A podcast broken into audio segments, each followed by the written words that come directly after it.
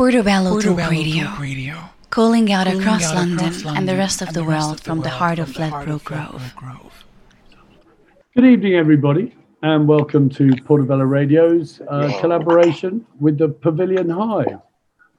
Um, you've heard some of these podcasts over the course of the last couple of months as part of the virtual Portobello Pavilion. And part of that has been a collaboration with our North Sea neighbours.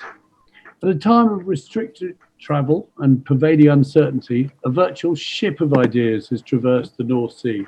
So, with the help of the Embassy of the Netherlands in London, members of the Portobello Pavilion, which, as most of you know, is the diverse arts collective based in North Kent, we crossed the North Sea and we joined, I was going to say cross swords, but we discussed ideas and concerns with like minded artists on, on the radio. And um, you've probably heard many of them, and you'll be delighted to hear that after this show finishes, uh, all six that we've had will go on air. Anyway, continuing this conversation, we are meeting tonight with a group of graduating artistic researchers from Fontys School of Fine and Performing Arts in Tilburg, and they are going to talk to us about their new research publication. So, with us today, we have Mary Carmen Gutierrez. Hi, Mary Carmen. Hi, Piers. How are you? We have uh, David Limaverdi. I hope we got that right, David. Yes, Hi. that's right. um, and we also have Ivana. I don't have your surname, Ivana, because we're on Zoom, people, so it's first names only. Hi, it's Ivana Philip. Nice Hi. to meet you. Hi, Ivana. Um, Hi. we're going to talk about uh, public spaces, and we're going to talk about your project unfold the new abnormal?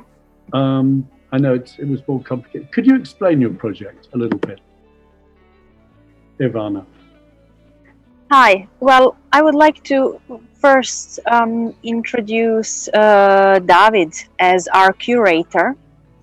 Hi, and uh, ask him, yes, to to explain a little bit um, what Fontys is and how we came to this uh, publication.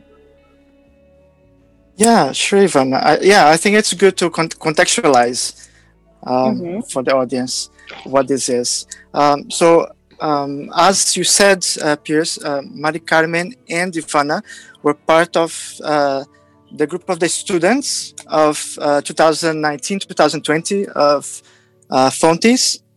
The master's there that they did was, is called Performing Public Space, which are open for uh, multidisciplinary artists to explore uh, public space and artistic research as well. So uh, throughout the summer, last summer, we were able to create um, uh, a publication which is not uh, institutional, but it was created out of our own you know, wills and agencies. Um, and it's called uh, PS Unfold the new abnormal, which uh, uh, it came it, it came into existence basically because of the pandemic and the social distancing, and also the unofficial story. It came into existence also because all of the students they had experiments in public space, and they needed to be there in public space in order to um, uh, to go through we uh, their course, and uh, they panicked, um, thinking that because of the pandemic, there was no public space, there was an apocalypse and an Armageddon. Um, so this publication is a response uh, to this that there is a public space that we can explore, of course, with our limitations. Um, and also, I think it's a way to um, to document in history up to this moment, artistically, of course. Sorry, uh, I'm just un, uh, unmuting myself. So, um, could you tell us a little bit about the public spaces that would have been part of the project before the pandemic and how the new reaction to the public spaces manifested itself? Yeah, well, um, we're going to be uh, having uh, Ivana and uh, Maria Carmen to talk about their own um, researches, which in the publication it's translated as their scores. So um, very uh, direct uh, steps that one can follow in public space. The person who is performing these scores, which is you, yeah, the listener here, um, uh, anyone on the streets, the person who is uh, performing the score tastes, experiences uh, a little bit of their research as mm-hmm. they are doing. I think this is this is be more uh, uh, clearer once uh, they talk about their scores, and actually, I think they're gonna be um, telling their scores. Is it right, Ivana and and Mari? Mary Carmen. Yeah. Yeah. And I, am not I, sure can... if we are if we're telling the scores or, or talking oh. about them, but we can also tell them, yeah. Yeah. Okay. Mm-hmm. Yeah. The thing is that the publication it is a collection of scores of ten scores, um, and now we have uh, two uh, uh, researchers, artists here. Mm-hmm. Maybe you can talk about your scores, so it will be a little bit more uh, clear to the audience. Yeah, sure. Mary, Mary Carmen, tell, sure. us, tell us about yours. Okay. Uh, hi, and thanks for having us tonight, this afternoon. Um, so, my research, I'm sorry, I have something opened here. Uh, my research project is called Mi Cuerpo, Mi Territorio, a dialogue on women's bodily and territorial narratives. And basically, what I I tried to do during my research time was to um, explore performative tools with women who, like me, grew up in colonial contexts and who were uh, in the Netherlands or who would meet me in the Netherlands. We, uh, I invited them to explore some performative tools in non-urban public spaces um, especially focused in um, sensorially explore this, the elements of the space in order to trigger memories that we connect to our territorial or bodily narratives or, or yeah experiences and um, this was conceptually uh, based or this started from um, taking a look into how Latin American communities, indigenous communities, uh, consider territory as um, a complex, um, a very specific and complex ways, way to relate with the elements of the space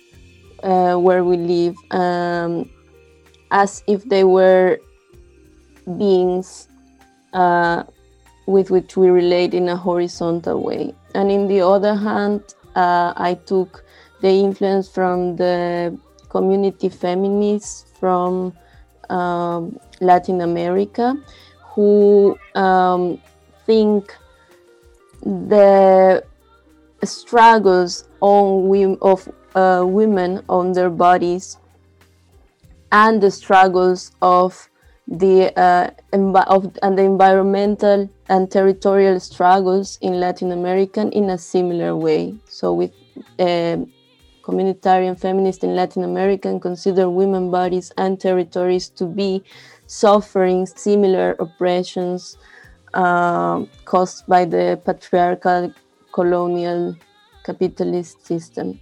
And the uh, score that I propose in this publication um, it's not only directed to women who, like me, grew up in a colonial context, but to any woman or whoever considers herself a woman uh, who wants to uh, experience a little bit of what I explored during my my research project with these women that I met. So uh, the score is asking any any woman to ask another woman to join her into an encounter, a personal, intimate encounter in a non urban public space, which can be a forest or a beach or a huge park, anywhere uh, where they both feel disconnected enough from the urban context. So they can um, exchange a couple of um, um, how you say they they they do a specific uh, tasks couple of tasks that had to do with exploring their bodies and exploring the space in a sensorial way and sharing the memories that this um, sensorial exploration triggers regarding their body experience and their territorial experiences, however they consider them. So, so if I may, it's very important, is it, that this is an, a non-urban public space? Yes. Because usually, in the context of artistic endeavor, uh, public space means somewhere in the middle of the city because it the city is so private. But for you, it's very important that this happens in a non-urban space. Yeah, it was very important for me uh, doing the research in Tilburg in the Netherlands uh, when I just arrived from Peru. Um, to disconnect, I, it, I, I could not uh, explore and feel comfortable in an urban public space over there because it was so different to the con- context where I come from. I used to do perform political performances in public spaces in Peru, uh, where we can, uh, yeah, we, we intervene public space in a complete different way. In the Netherlands, I felt also as an immigrant who have a restrict, restriction with the, the, the legal permits permit stay you know i didn't feel comfortable to go and do crazy stuff with my body as a brown woman who doesn't even speak so fluent english. And uh, yeah so i said okay where can i go? I'm talking about territory and what, it, what feels more comfortable to me is to move to the countryside and and yeah that would uh, also give me a sense of belonging in in a spatial way because so, it's what feels more familiar to me so normally what would have happened is that you would have worked with real people in real spaces to to work on this. But because of the pandemic you had everything was entirely conceptual? Uh, no, it actually my project actually uh, didn't change much about uh, uh, because of the pandemic because I was already researching in non-urban public spaces, and mm-hmm. I was already having these intimate encounters with uh, like one-to-one encounters with women. What uh, what changed was that I had to take um, to assume, for instance, the physical distance that was needed in order for us to be safe. Um, and of course, the, the obvious question now is in the time of social distancing, was it easy to achieve that intimacy? Uh, yes, it was. I think it was also partly because we were in the Netherlands where the restrictions weren't so or at mm-hmm. least we, we didn't feel them as hard as in other places as it's in, in, taken in Peru, for instance, now, and, and also in, in Germany, where I am at the moment. Uh, in those uh, in that time in the Netherlands, things were quite relaxed, uh, but still I felt responsible to uh, tell these people who were joining me in, in, in the research to to uh, yeah take care and take enough distance. Uh, but i think um, of course we had a lockdown season of like hard of three or four months in the netherlands. And uh, i think that impacted people in an important way. And uh, i think in, in that sense having or these kind of um, encounters uh, became to me and also to the people who collaborated with me became more important like to have this kind of human encounter one to one because yeah. personally i was working in front of the computer all the time. Every, everything became online. I think it happened to most of the That's people right. there. Yeah though I can see that to achieve an intimate experience with someone you don't know already today is a very difficult thing to achieve. Yeah. Ivana, Ivana, can you tell us about your research? Yes. Well, my research uh, was the continuation of my uh, interest in the field of anthrozoology or um, human non human animal relationships. Mm-hmm. And uh, the title was Non Human Animal Agency and uh, Relationship Between Humans and Free Roaming Cats in Croatia, where I'm based and, at the moment.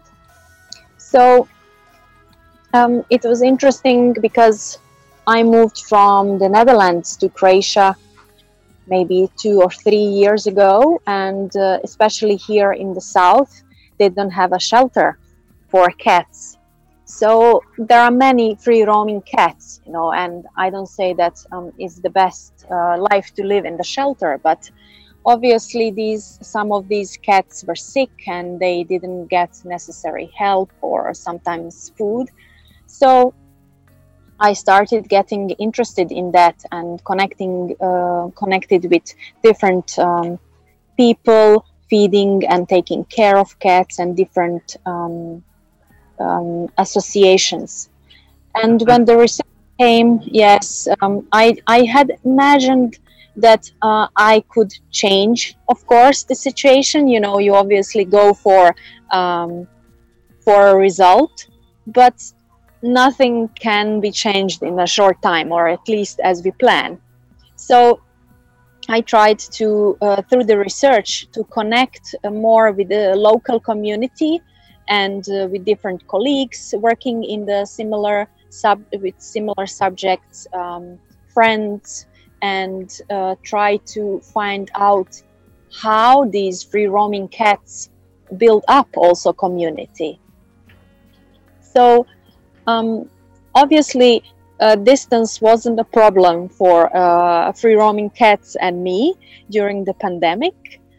And as the time passed, we got to know each other um, more, especially because I worked only with one small community of free roaming cats, of eight um, cats. And I used different mediums like uh, um, writing and video documentation, you know, to, to build up the body of artistic work. And so, um, and so from your um, from your project, your research, what do we see in the publication that, that's been released? So in publication, uh, I wrote a score uh, that uh, brings closer relationship uh, with first free roaming cats because I worked with them, but Mhm. I pushed it further because some people, well, we have different relationship with different non-human animals or non-humans. So it's a chance to try it and let's say uh, create or test the relationship and communication with uh, free roaming cat or a plant or a stone. I, I called it that way. Um, and it's a score to bring more awareness. It's not just to try to some, you know, uh, crazy um talk, Mhm. but indeed to become aware of the surrounding and of the other beings we share um, this earth with. And just to be clear, you when you're talking about free roaming cats, you, you're not talking about an apex predator. You're talking about domestic cats which have uh, become wild, or or wild Mhm. cats which have always been stray. Yes, uh, yes, exactly. There are cats that were um, stray, stray cats, uh, and then some cats have never had contact with humans. Some of them were born um, and had contact with humans, but uh, went or were left outside. So, Mhm. anyhow, cats living outside, um, domestic cats living, yeah, outside. And of course, people often think that cats have less of a relationship with humans than, say, dogs. I mean, the relationship between you and your dog is very, very obvious. Uh, when you Mhm. look closely at the relationships between of the interactions. Uh, what did you find? Well, sometimes uh, I would set up video camera and uh, record uh, cats, and obviously people would stop. You know, local uh, residents uh, would stop and ask me, "Oh, what are you doing?" They would get interested in what I was doing. So, camera was acting as an agency, but obviously, cats were the agents. You know, because through them and i'm say i were explaining what i was doing they immediately went into their uh, personal stories and um, histories of their relationship with uh, cats dogs or different other non-human animals uh, so it was interesting that sometimes people would say that they don't necessarily love cats as we would say but as soon as we were talking about cats, they would open up and uh, bring some some of their personal stories. So it was interesting, you know. I like this moment of um, serendipity or aha moments, how I call them, when I I'm not going direct for um, for a result, but there is through cats different personal stories get revealed. That is fantastic. So, David, how um, you're bringing these very disparate, these very different, I well, in some ways they're similar, but also they have, you know, diff- great differences in terms of uh, who they're dealing with. How do you bring all this together as a curator?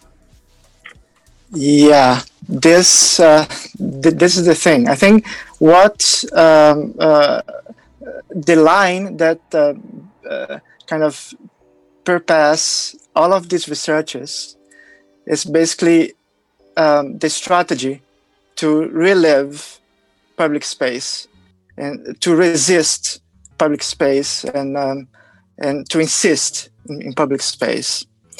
Um, of course, they the, the students they had the freedom uh, to um, translate their uh, uh, their researches to the scores, but I suggested uh, everyone to uh, make it um, make it feasible for the pedestrian to uh, open up the map and follow the scores, so it wouldn't be too conceptual, but they could be uh, uh, practical and and sensorial as well. So uh, uh, sensoriality was one of the of my concerns when I thought about uh, uh, gathering all of the scores and and the, the researchers together. Um, so, Piers, uh, you don't have the, the publication with you there, right? Uh, I I don't have the publication. No. Okay, so I'm gonna. Um, I am on your describe it. website. I am on your website. Yeah. But, Yeah. uh, Can I? maybe you can mention the website. And, Yeah. But I can Um, also uh, describe the publication to you and how you go from the cover to the actual uh, score. Yeah. I mean, Yeah. I uh, yeah. The, by the way, ladies and gentlemen, you should be looking at www.performingpublic.space, and on the homepage you will see. I can see Ivana's and uh, uh, I can see both your um, projects on the on the front page. Good, thanks. So um, you have the physical publication with you. Mhm. Let's just imagine, and then there is uh, uh, the cover. There's a name. P.S. Unfold uh, the new abnormal, and then we play with the word abnormal hmm because everyone's saying, "Oh, um, this is the new normal," but uh, was there a normal, uh, like whatsoever? So it, uh, we we I start from the fact that uh, there was an abnor- abnormal, and this is the new abnormal. Um, so you unfold the map because the publication is in the format of a cartographical map Yeah. and I- um, on on the second page there's my small uh, score mhm. which I'd, lo- I'd like to read Go on. um, one breathe deeply and strengthen your spine. Two, unfold your map. Four, the order of things are not important. Three, you can always go back. Five, explore the new abnormal. And then you open the map, and then you can find a cartographical framework of uh, our students' researches. And each one of them, they have their own score. Of, of course, their scores are more uh, elaborated and sophisticated than mine here as a curator. Um, and maybe, I don't know, um, are we gonna read any of the scores inside of the publication? Ivana. Um, I don't have mine with me. Oh. So, so maybe uh, Harry, could you uh, step in and read one of our, of our scores? Because as I described, from uh, the cover to the actual map, it's nice for the listener to, you know, to have a taste of. Do you want me to? Re- I can read. I can read the one that I wrote, if if you want. Oh, that's very nice. Yeah, Uh, just uh, people out there. Um, this is Harry Ross, who is one of the group that is involved in the Portobello Hive and the Portobello Pavilion, who's also a written in one of the schools, which is called. It's quite. A, it's. Uh, I'm pleased to say it starts. I am sorry. Anyway, Harry, over to you. um, so all of the scores, um, I thought maybe since uh, I'm I'm the, we should plug where you can get pick up one of these. Yes. do that later. Um, so, should all of the scores have a little introduction about the theoretical framework that we were all working to? Everyone was working to a diverse framework, and they've all been placed on the page in similar similar ways. So, in fact, my score is, is has a similarity, has an intersection with Marie Carmen's because I left uh, public space, but for a very different reason. Because public space is something. Well, I'll just read the score. It will be more more will be more um, evident then. Okay, so I see public space as the rarefied expression of colonialism. Even the theoretical definition of the public sphere and the production of space are both masculine and colonial. White men design colonial structures of intolerance into urban public space. I am a white male. I call for my own removal from public space and the removal of others who have put on the white mask. I call for effort and the effort of a meaningful apology of quietly paying attention and acting when invited. Please don't follow the arrows. Don't stay on the edge. Go further than you thought possible. And then, in very small writing, it says, How to be sorry and make a post colonial apology without screaming how important you think you are. This is a score to be performed by white males or members of the neoliberal elite. If you buy clothing from a fast fashion chain store before your current clothing needs repair, or commission someone to repair your extensive wardrobe so that you can show your peers how your lifestyle is leading edge and sustainable, that means you. If you get shit you don't need delivered during the pandemic, that means you.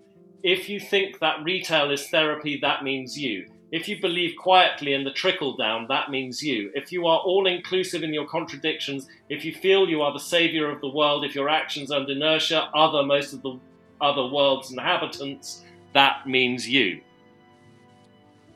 Leave your phone at home. Go away. Go away. No further away. Go away. Nope, not far enough. It's hard, I know. Look, just leave public space. Stop lurking on the edge. Nobody wants to hear from you.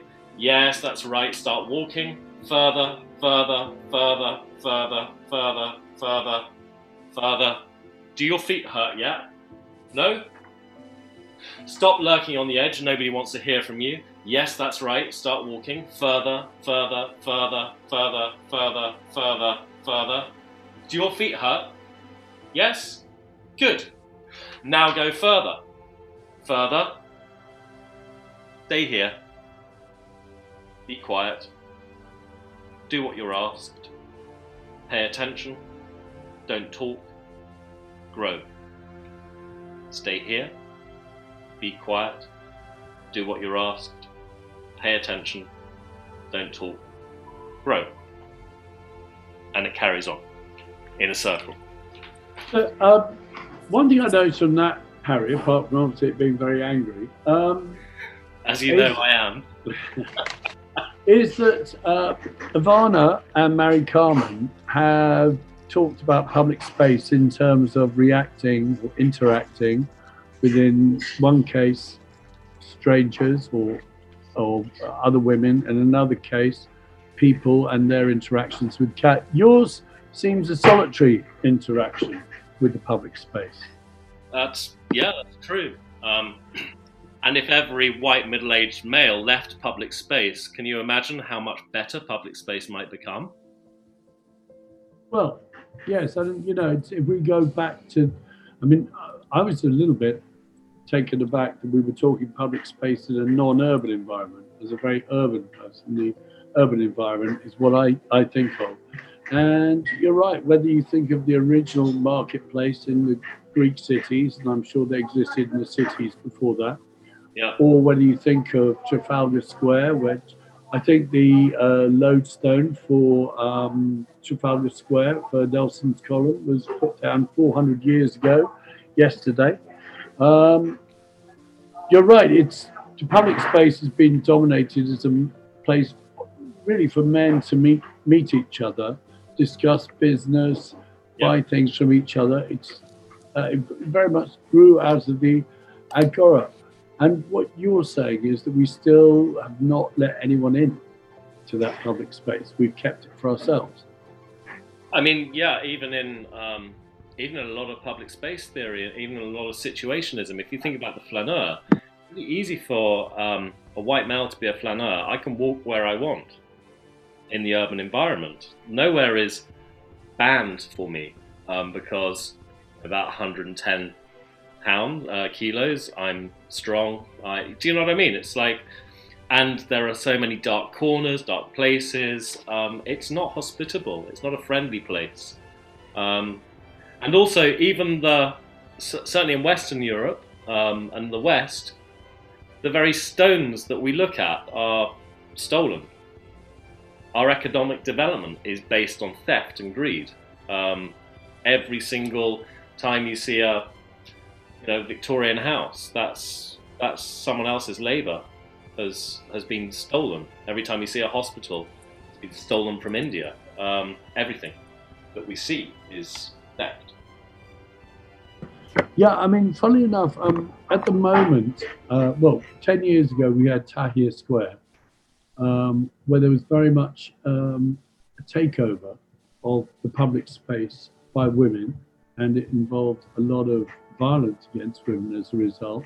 More recently, we've seen the same thing in Belarus. Um, and I suppose you could say that uh, Pussy Riot attempted to take over a lot of public space, whether it was cathedrals or, or squares. Um, we, we males, and I'm sure uh, I can't speak for black males, but white males, we've done a quite a good job in excluding everyone else from our public space. I'm wondering if whether Mary Carmen, that is one of the reasons, I think you said it was, that for you, you had to take the public space away from the city you have to unmute. um, well, it's a, I come from a special context because I'm also a feminist activist in Peru, and um, I'm not really familiar with the specific uh, events in Europe. But um, the thing is that within the feminist movements in Peru, um, we have a very urgent um, demand on women uh, sexual and reproductive rights. Um, and we take a lot of uh, actions that are often performative actions, and we do this in public space because uh, we do this in public space, and these actions uh, often involve the use of our bodies to create the um, uh, political, uh, symbolic um, content of, of, of the message we are we are creating, and um, it, it, it is a complete different context over there. Of course, it happens that public space is not a safe space for women. Um, women are massively murdered, uh, raped, and and uh, yeah, victims are of of all kinds of violence in public space. But we find it uh, empowering and um, symbolic to use this public space uh, to demand this situation to change and but that's uh, one of the reasons why I remove why here in, in Europe I, I moved to the to the countryside because not because I think that public space is completely safe for women but because I was in a very particular context in which I didn't really uh, which I didn't really understand. I didn't really know how it worked. It was completely um, unfamiliar to me. And I, you know, coming from that context in which I go to the public space in, in Peru with uh, my feminist comrades to organize all kinds of demonstrations and being in Tilburg's train station, for instance, where people are walking in similar directions, almost not looking at at each other, where there are security cams everywhere, and I just didn't feel comfortable. And I tried. I moved to this to this other kind of public space to try to yeah to reconnect with uh, with what I find familiar, and also because it was a a project that involved me in a very personal way. I was also sharing my own narratives related to my body experiences, my territory experiences, and I needed to feel calm. And I, I felt like I needed to invite other women also to a calm and familiar place as, as much as possible for them. Don't know if this answers your question. Oh, so sorry, just on that last uh, answer, you tried to take women to somewhere that was familiar. yes. So, because my next question, funny enough, was going to be I wonder, this is to all of you. Um, what is the difference between non urban public space and urban public space? Again, as someone who comes from the urban environment, to me, you know, a forest or a beach kind of belongs to someone else. It belongs to, um, you know, the people who live there. Where to me, in urban public space, it's very clear that it's to all the urbanites. Yeah, well, that's that's really interesting, and I was uh, struggling with this definition within my research a lot uh, because public space is a Western definition. Uh, it's a European concept, and uh, the way I understand, and it's refer- in it, I think in the beginning referred mainly to urban spaces. And uh, I come from a different context in which I I grew up in the high jungle of of Cusco in Peru.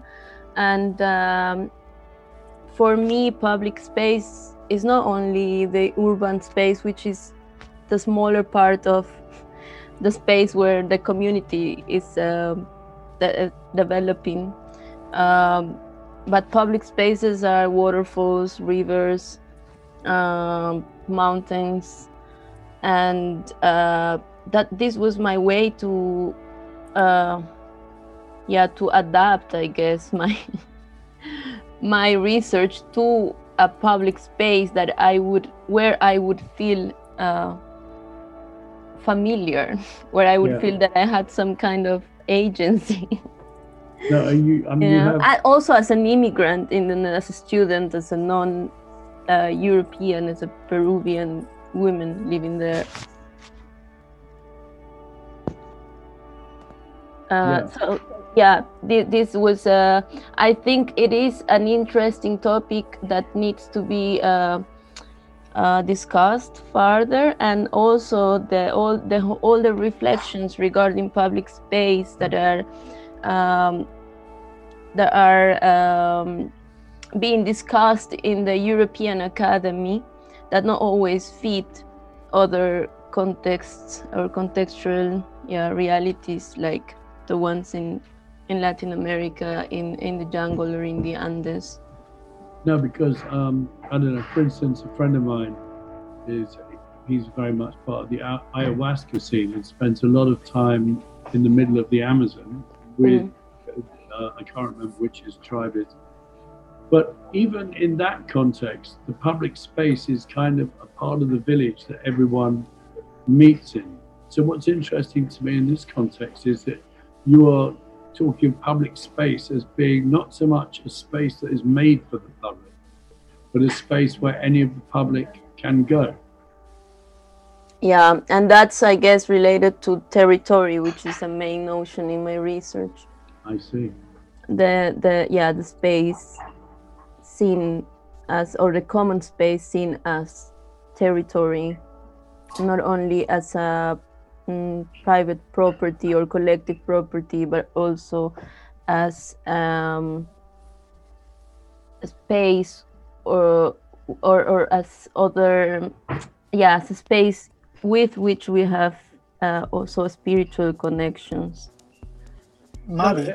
Uh, oh, sorry. Sorry. Uh, I was just going to ask Ivana, uh, in this case, what um, does does territory, does ownership um, does that matter at all in your work with the cats? Yes. I mean, cats are famous for having territory. Exactly.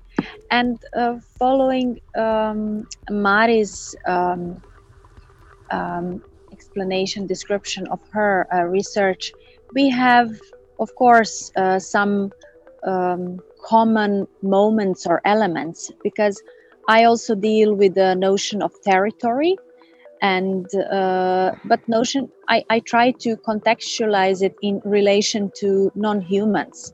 So exactly as you said cats are very territorial and these these cats live in a, in a certain territory in this part of the city. And they rarely accept new cats in their community. But what was interesting because for me these cats occupied the space um, and they decided to live there in some way but people dominate that space and they find that space um, their space. So it's a kind of a space close to the um, to the uh, buildings uh, bushes you know where they can hide. And obviously people complain uh, to other people who feed cats and they say you know that they are making a mess and similar. So they dominate and they uh, want to monopolize it. So this is obviously um, something that's happening not just towards humans but also towards animals or non-human animals. And i wanted to find a way how to bring this space um, this space where cats live and people meet cats as a sort of a public space. So it's an urban space but it's very important that um, it's a meeting space so where humans and cats meet. So it can also be some other space um, or place non-urban but obviously obviously they they chose this one because of the proximity to to food and different resources. It, um, i may be trying to read too much into this but can we see um, a parallel between the cats moving into this advantageous town and perhaps the way that the invisible people who come undocumented people who arrive in cities come and have to occupy semi-public spaces. Did you did you consider that at all, or am I? Yes, yes. I during my research, I also found um, about the case in in UK. I'm not sure in London which square it was. but during the um, kind of um, they wanted to rebuild the square and they wanted to remove pigeons from the square because um, obviously that they thought that uh, the pigeons wouldn't belong to this clean space where only you know uh, um, modern um, young people who drink coffee and walk could meet or business people. So um, there there i encountered a term uh, of purification. So it's happening everywhere that we want to purify we or those who decide to purify the space from those people we don't find attractive or we find them less um, agreeable. less agreeable you know or people who are maybe homeless. And uh, we want to um, erase them from our public eyes. So exactly there is um, you noticed very well well that that is a brilliant uh, link to Harry, because of course, Harry, talking about territory and ownership of public spaces, you are trying to exclude those of us who've owned the public spaces for two and a half thousand years. Uh, you are looking, rather than losing the pigeons or losing the homeless people, you think it's time to lose the white men in kilts standing next to statues of old slavers.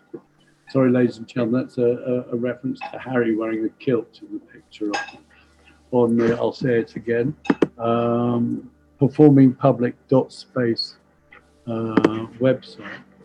Um, you haven't got long, Harry, to answer that one. Sorry, I took um, yeah, uh, I mean, but also, I, I, suppose that there, there is space in here for nuance as well. Um, mm-hmm. We hope so still. And, and uh, not for much longer. not much longer. Um, and uh, but but at the moment we, we cling on to, to, to nuances. But but yes, it is a it's, it's a provocation to ask um, ask white men of power just to give way, and at the, time, at the time when they're really not giving way as well, they're becoming hyper masculine and hyper aggressive, um, which is always a sign of weakness. Of course. So, David, um, We've now heard three really interesting little stories there, or big stories, I should say, taking different views on public space. I mean, Mary Carmen has already made me think in a different way about what public space is. Ivana's made me think in different ways about who public space is for. You know, you think it's for people, but pigeons and cats, of course, go, go to the Colosseum. And Harry, of course, has started a project to remove him and I and possibly yourself from public space. I mean, how do you bring all these things together? How, do you make them at least coherent enough to engage people? Um, Piers, I think um, it's. I think public space is not supposed to be coherent. Um, I think that we all um, understand that uh, there is always contradictions in um, uh, what we call public space. Um, you know, Mari uh, stated very, very nicely that public space is in itself uh, an European concept. And we have to understand uh, this concept uh, through dualities, through dichotomies. Like, for example, what you started asking about the rural and the urban. And I think it's a, such an interesting uh, topic that's ho- hopefully we'll have another talk about that but uh, it's interesting because we can only understand in uh, in terms of the um, European uh, um, uh, social imaginary, we only understand urban in opposition with um, with rural, and rural in opposition with urban. So the dichotomy it's uh, pretty evident. There's another dichotomy, which is the public and the private that um, it, it's also evident. Um, and well, I, I, I, can say I come from Brazil. Um, I can say that our, our boundaries between public and private are, are very blurred. The, the same thing as uh, the boundaries between urban and rural are very blurred. Um, and whereas yeah, where's the public space there? Uh, so I think I think uh, what I can see if there's a coherence, I can see that it is a place of conflicts, meetings, but mostly contradictions. Yeah. For, can I can I just mention uh, Harry's uh, example as well? Um, his uh, uh his uh, attempt to offer other uh, white men, cis white men, to to be quiet, to be invisible, and then to go to uh, to the rural area, to the non-urban, to the other side of the dichotomy. Um, the contradiction is that if a white man goes there and follow this path, they're gonna be safe in the forest, in the park, you know. So we're gonna find contradictions in all of our concepts and experimentations of public space because life it is full, full of contradictions and um, occupying public space and at the same time distancing ourselves socially it is also a contradiction and our work was to target a little bit of that and offer the um, the readers to experience a little bit of our contradictions i would say Fantastic. So, if I might just very quickly ask you all a question. I mean, public space is constantly being redefined. In some ways, it never changes. You know, perhaps it's always a place where men go to do business and to do politics. But in other ways, it's constantly changing who owns it, who controls it, who's allowed into it. Uh, we have more change with the pandemic. You know, can you can you still put so many people in a public space? May I ask all of you what you see very briefly the future of public space? Can I start with you, Ivana? Yes. Well, um, I'm I'm sorry to say, but I see it shrinking. You know, uh, we see as we keep. It's again uh, uh, another um, conflict. You know, between shrinking and expanding. As we stay in the public space, we have to keep distance between each other, but that means that less people can occupy the space or can share the space. So basically, the space becomes um, um, less uh, smaller for yeah. less people, and I hope um, we can, with this project, provoke people to think about that. You know, it's not it's not just now that it's happening. It's just now that suddenly we are, um, you know, afraid. Or I also come from Croatia, and um, you know, this is happening all around the world. Problems exist all the time, not just now during the pandemic, and this is something we have to contextualize also. Um, so yes. I hope I hope we can um, bring this awareness to the public space and how um, we can share it and expand it. Thank you, H- Harry. Thank I mean, you. you. You obviously are very interested in who owns the territory in public spaces. What do you see for the future? Um, Will we walk into the darkest reaches of the forest? Um, I don't think. I don't think we. I'd like to think that we would, but I don't think we will. Um, the certainly the arrogance and spite of uh, the, the, white male is is is at fever pitch in the United Kingdom. Um, well, in England, amongst other countries, and oh yes, and, yeah. and, and, other countries, but certainly um, English exceptionalism is uh, is, is alive and kicking. Um, and of course, the the Powis um, Portobello Pavilion in Powis Square is is an attempt to reclaim the public spaces as neutral at the very least. it, it is. It is. It, it is that, and that's why we we also have these as one, one of our, our, our collective. Ron Best um, has these in his show, and the Dutch embassy has very kindly made them available. There are about 100 that should be delivered tomorrow, and people can pick them up over the week. And they're also in Kensington's public libraries, which still exist, which is good. Yeah. So maybe this will help people think about how to be kinder in public space and maybe remove themselves and make more space for other people. And then this ripple of love will go through from Portobello all through London.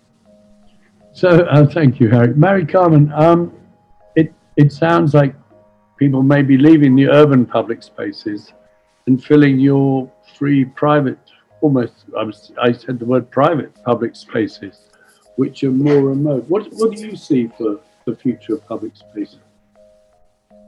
Well, the the first thing I see is that it depends on where where you mean. Uh, Europe is completely different than Peru or India, and even in Europe, Spain, Italy, the UK probably. Um, so I think it will be, of course, more manageable in rich countries, in places where people don't have to go massively outside. But sadly, in places like Peru, um, I don't think it, it will change in any way. Like right now, right now, um, the government's policy is um, going in the direction to kind of reopen everything and go to the new normal. But the new normal over there means to go back to the massive markets where poor people get their food or middle class people get their foods and. Yeah, most people have a majority of people work in an informal way so they have to go out and find wherever they uh, find money to eat and to sustain their families so i don't think it will change for a lot of people um, over there which is the context that i'm familiar with mainly or more concerned about. And, and uh, i think over here no idea people are not don't really need to get so close for uh, what I've seen. So I think the interactions will eventually, I don't know, normalize. What what can I know? I don't really know how it will uh, be in the future. I know uh, in the in the future, in as I told you, in places like Peru, everything will be normal and will be, of course, uh, very soon, very very risky to be outside because you have no option. If you want if you if you have to take the public transport you just have to go into a bus full of people. You have to go to get your food you will go into a market full of people. And even if you want to go to the beach or want to go to the river or wherever nothing i Yeah. think will change unless small communities get organized hopefully um, yeah to change uh, and, and, and, and keep themselves safe. And I understand that there are some places in Bolivia where people are already, um, and hopefully in other places as well, or already uh, recovering communitarian practices that are also related to grow their own uh, food and even finding different ways of educating their children. Fantastic, thank you. Um, thank you, Ivana. Thank you, Harry. Thank you, Mary Carmen. I mean, uh, it's been a very interesting conversation. I mean, public space, we think of it in, most of us think of it in one, one way only. And there are obviously a million ways to think of it. I was thinking for a moment about after a big emergency, like we're by Grenfell Tower, or if there's an earthquake, suddenly public space means a place where everyone can go and sleep in the night and they can be given clothes and that could be a very beneficial version. David um, just tell us very briefly how can we get hold of these works of art either online or in real life? And um, how's your how's your project what will happen 2021 with the uh, public space project? So, uh, pub- public s- space projects. Well, your research when you're will you is this Yeah. something that goes every year? So there's a 2021 version. Yeah, indeed. Yeah, there is. Uh, we have um, a new batch of students in Tilburg now. Uh, on Monday, we're going to start. Um, uh, for the first time, we're going to meet, um, you know, the staff and the students, and they all have uh, different uh, views on on public space from the very beginning. You know, just just to uh, cite two of them. Like one is interested in um, uh, circus elements in public space using um, uh, the structures of uh, public space as discipline for circus. And we have uh, one scenographist, one stage designer who's using um, archaeological tools to study um, Brussels.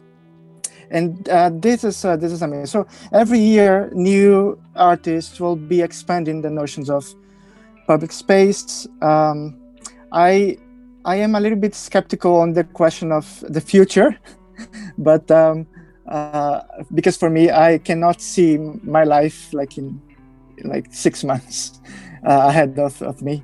Uh, but maybe um, yeah, or even tomorrow. Yeah, yeah. But um, but I'm I'm really um, encouraged by um, these artists expanding the notions and showing uh, contradictions dis- disrupting uh, public space. Um, yeah, so this gives me a little bit of hope. Thank you very much. Thank you, everyone. Thank you, Harry. Thank you, Mary Carmen. Thank you, Ivana. Thank you, David. Thank you, Greg, of course, for keeping us going in the background. Uh, if you want to know more, go to www.performingpublic.space. If you want to pick up a copy of the publication, it will be arriving at Ron's Gallery. That is opposite Gail's on the Portobello Road, opposite uh, the Lonsdale Road. Um, the podcast will be coming out at the end of this. Harry, I can see you, you're gagging to say something there. Also in Kensington Public Libraries, the Central Library, North Kensington Library, saved by the community, and uh, down south in um, Chelsea. Uh, there right. should be two copies in each. Thank you very much, guys. Uh, this has been the final uh, podcast uh, collaboration between the Royal Dutch Embassy, sorry, the Embassy of the Netherlands in London and Portobello Pavilion, Pavilion Hive. Um, thank you very much. Uh, hope to talk to you all again soon. Thank you. Thank you. Thank you. Portobello Talk Radio. Listen every Sunday between 9 a.m. and midday on TuneIn and the website www.portobelloradio.com. Listen live or on Mixcloud. It's so dang.